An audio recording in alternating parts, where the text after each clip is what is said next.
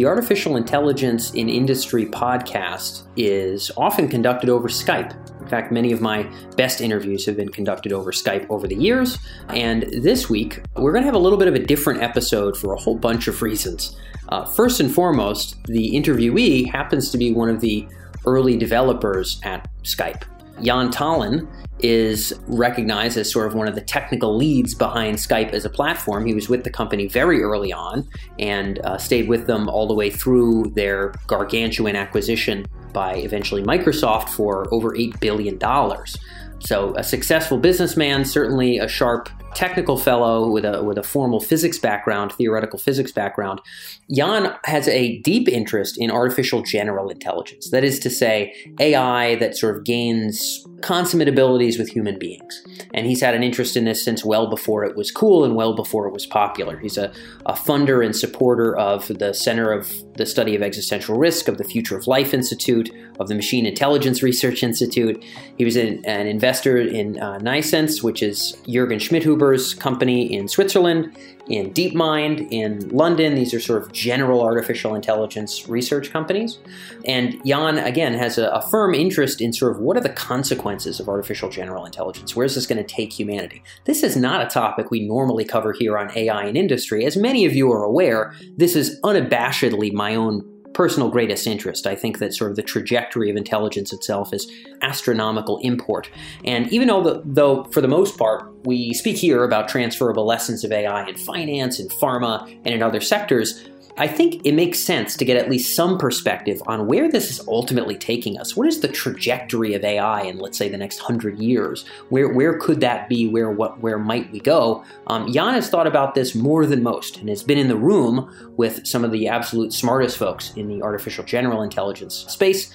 Uh, Elon Musk, for example, is one of the other very large funders behind the Future of Life Institute, and and kind of common in the the conversations that FLI has had in, in, Puerto Rico and some of their other kind of exclusive events. So Jaan is a tuned in fellow in this domain, and we got to catch up in his hotel at the World Government Summit. So uh, I met Jaan while we were both doing the sort of AI governance roundtable sessions at the World Government Summit. We sort of caught up about shared interests to some degree, and I thought that some of his ideas about what happens when AI really takes off, or what could happen when AI takes off, and what those consequences are for societies, uh, for nation states, would be an interesting take and something kind of curious to bring to the table for people here on the AI and Industry podcast. I wanted to publish this one on kind of an off weekday, just as an extra special throw in episode. And I'm interested in your thoughts on this. So, those of you who are tuned in, we're going to get far out. We're going to think about where AI is taking us in an ultimate sense. Let me know what you think about this episode. Ping me on LinkedIn, Dan Faggella on LinkedIn, or just dan at emerj.com. Send me along a note. Let me know what you think about this episode. This is off of our beaten track, but I've got great respect for Jaan. It was cool to be able to catch up with him in person, and I thought that this would just be a fun dip into a deeper future uh, of kind of AI's consequences. And I'm curious to know what you all think of this particular episode. So feel free to drop me a note. Uh, but otherwise, I think the audio came in good in this one. The hotel was was nice and quiet. Uh, and we got to get into the details that I thought would be interesting. So hopefully, y'all enjoy this episode. This is Jaan Tallinn here on the AI and Industry Podcast. I am Dan Faggella. Without further ado, let's roll right in.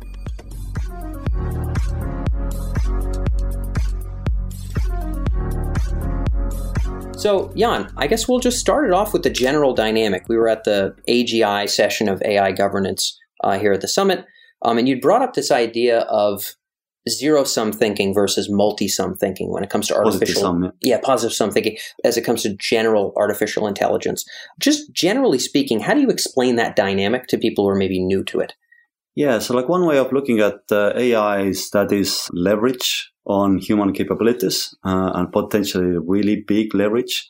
When people think of AI as just another technology, they might be making this uh, implicit assumption that the amount of resources is roughly constant. I mean, we know that the amount of uh, wealth in the world has been increasing, although not necessarily equally. But this could be just really tiny bit when we kind of when we zoom out from the planet Earth and look at that well, wait a minute, like almost all the resources are just elsewhere. So the game isn't about using more and more powerful technology to fight over the constant amount of resources on this planet here. But the game is really kind of maximizing our chances to go out and build a flourishing universe, really. And you sort of mentioned before we started recording that that could involve transmuting the stars into energy for some other purposes or whatever the case may be. Roughly speaking, you know, you're talking about leaving the planet and doing other things. What does doing other things look like? I mean, harvesting energy, minerals in some way, shape, or form. I mean, what what's kind of the variety of sort of to dos that you suspect will happen uh, when, so, when we leave the planet? I mean, I don't have an answer there. I do think I have like meta answer, which Yeah. is that we need to have long period of deliberation of what it means to of maximize the amount of utility, be it happiness. I mean, I, I, I like to think in terms of fun. I want there to be more fun than less fun. I, I think we should be very careful not to kind of lock in in our current values or current thinking because we know our values have progressed over time. Like we no longer Oh, think it's a, it's a it's a great idea to burn cats, for example. When was that a thing? Uh, in Middle Ages, Oh. they, they did that for entertainment. Good fun fact for Yeah, you yeah, listeners. They yeah. burned cats for entertainment. Yeah, so uh, plenty of values have shifted. And even on Earth today, it's very clear that values are kind of different. Yeah, one of my uh, one of my examples that I go to is just about half a century ago. There was a movie by Hitchcock called uh, "How to Catch a Thief," and there is like the protagonist is challenged by a woman, and the protagonist just hits that woman, and the movie goes on as if nothing happened because Yeah, like yeah. that was totally justified act back then. Yeah. Yeah. And, and I mean, that's obviously a microcosm of grand differences in ethics over time and, and in different places in the world. So you're the supposition that there should be some semblance of pause before that occurs. Is or, it or some like dynamic. Uh, I'm, I'm, it's not clear if it should be pause.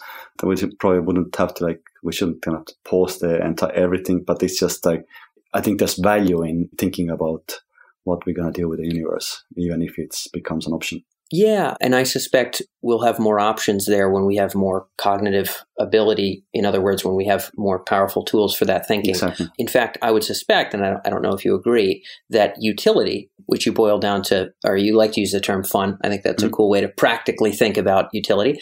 I, I think it's quite possible that there are moral theories, there's ways of valuing things beyond utility. In other words, that that's sort of the best that we have right now is this, you know, Bentham shebang, which is really good. I mean, on the aggregate, right? You're talking big, like high level, far out zoom. Seems like utility is the way to play the game. You know, conscious things are morally relevant. Good qualia is good. Bad qualia is bad.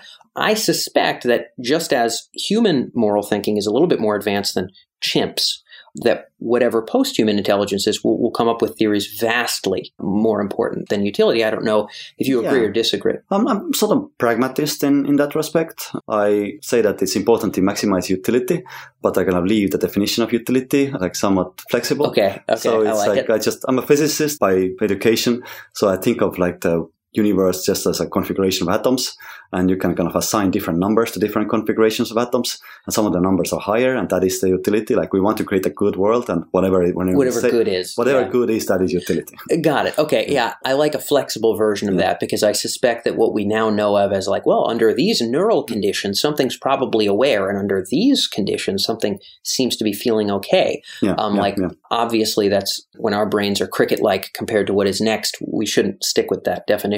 Yeah. Um, so you, you leave utility more open.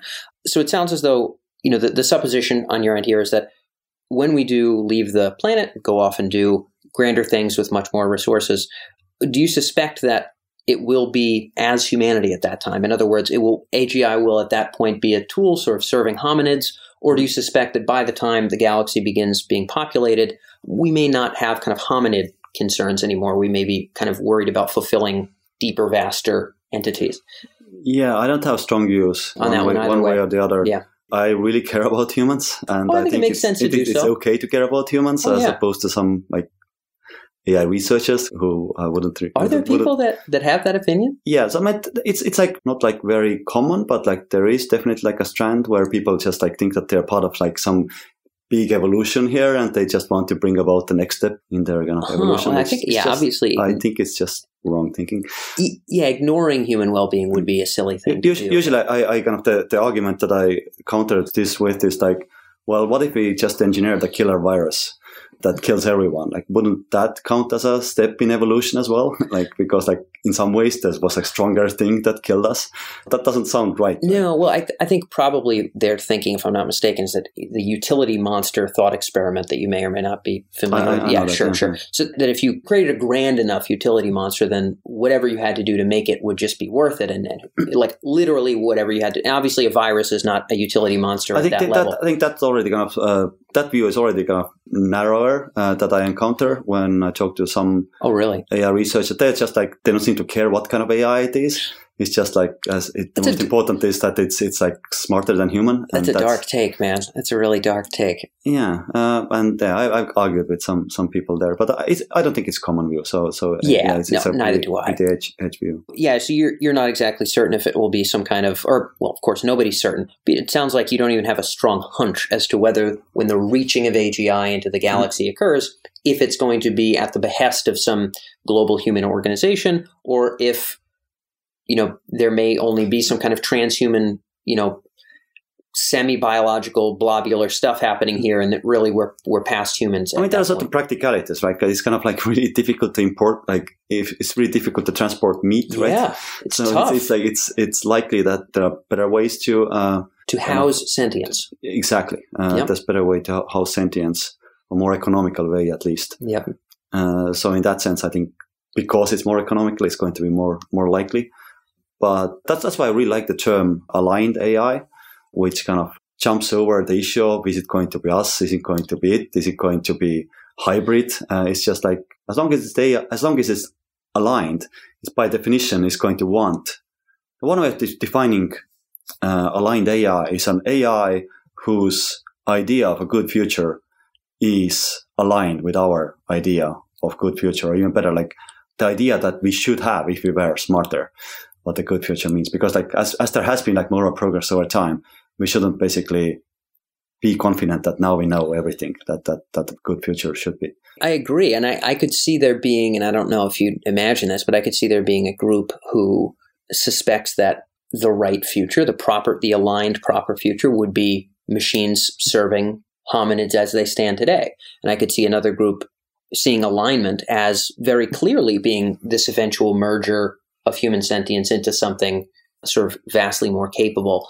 And I could maybe see those two AI aligning to those two other needs and, and maybe not, not mm-hmm. super duper getting along. I don't know if you think that maybe that would be bypassed in any way, shape, or form, but it seems as if alignment could come from different angles.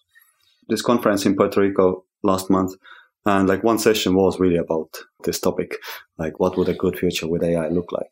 And there were like many wild ideas there, but like a couple of interesting common denominators.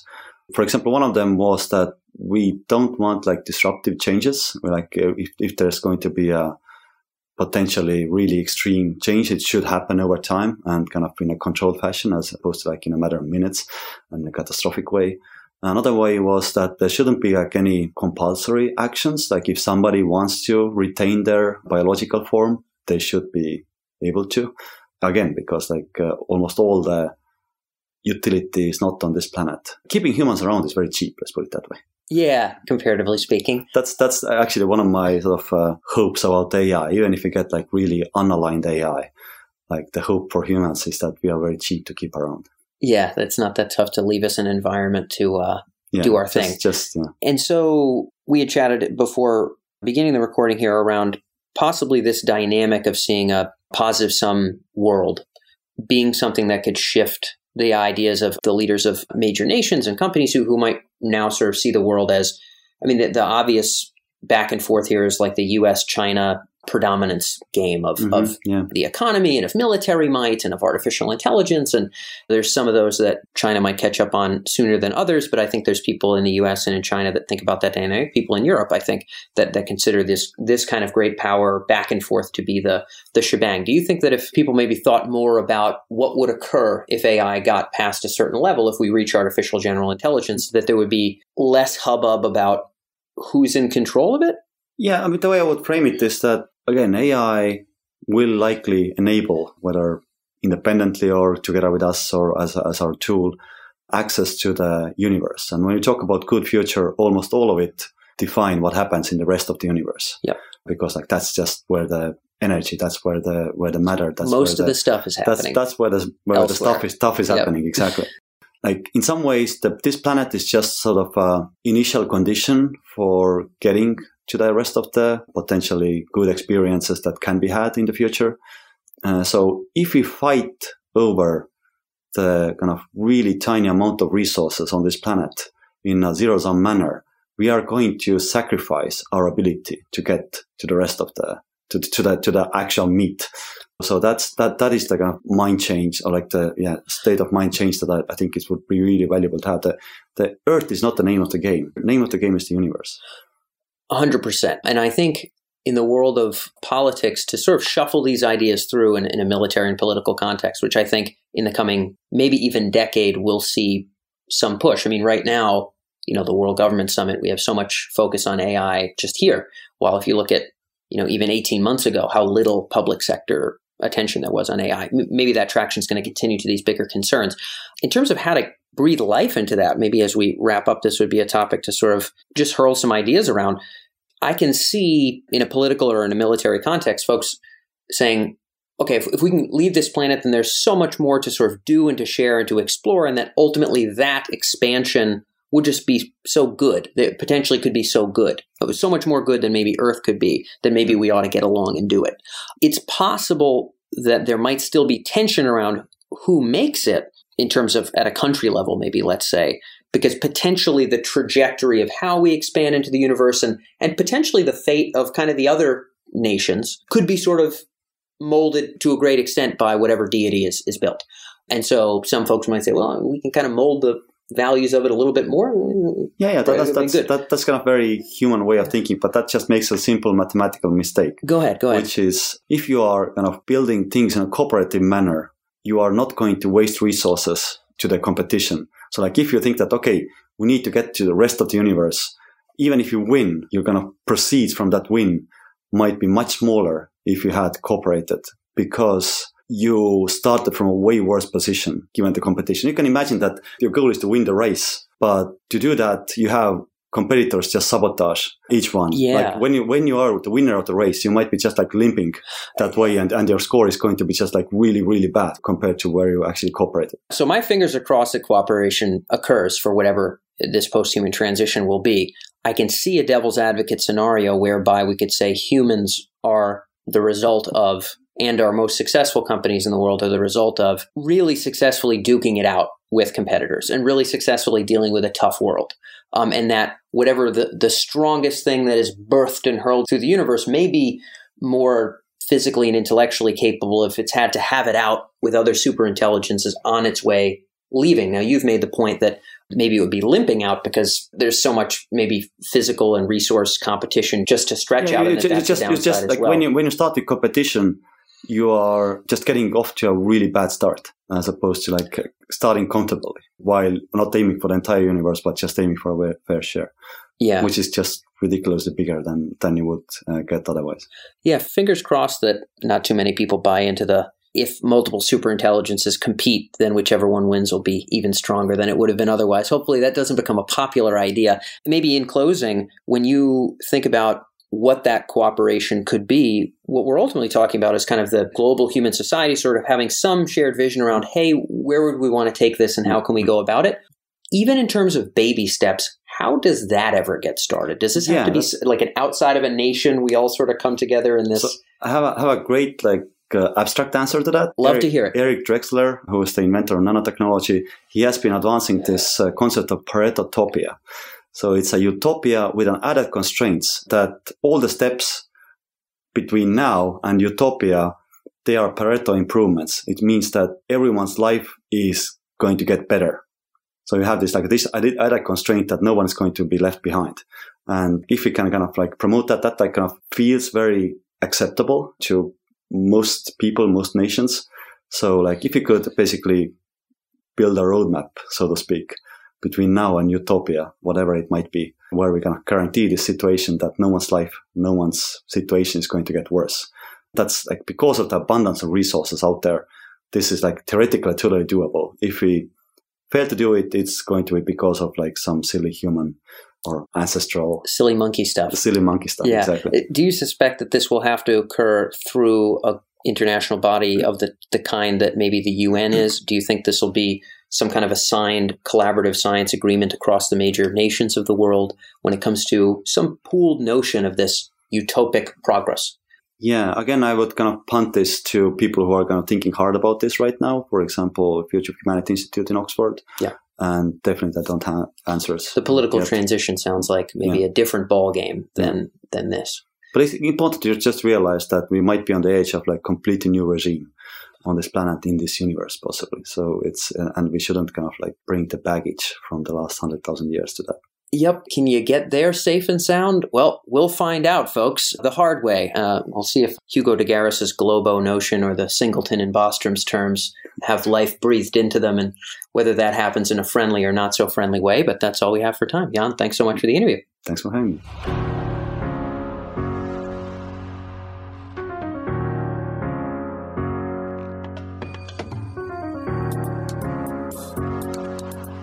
Thanks for listening to this week's episode of AI in Industry. This is your host, Dan Faggella. I hope that we catch you next week.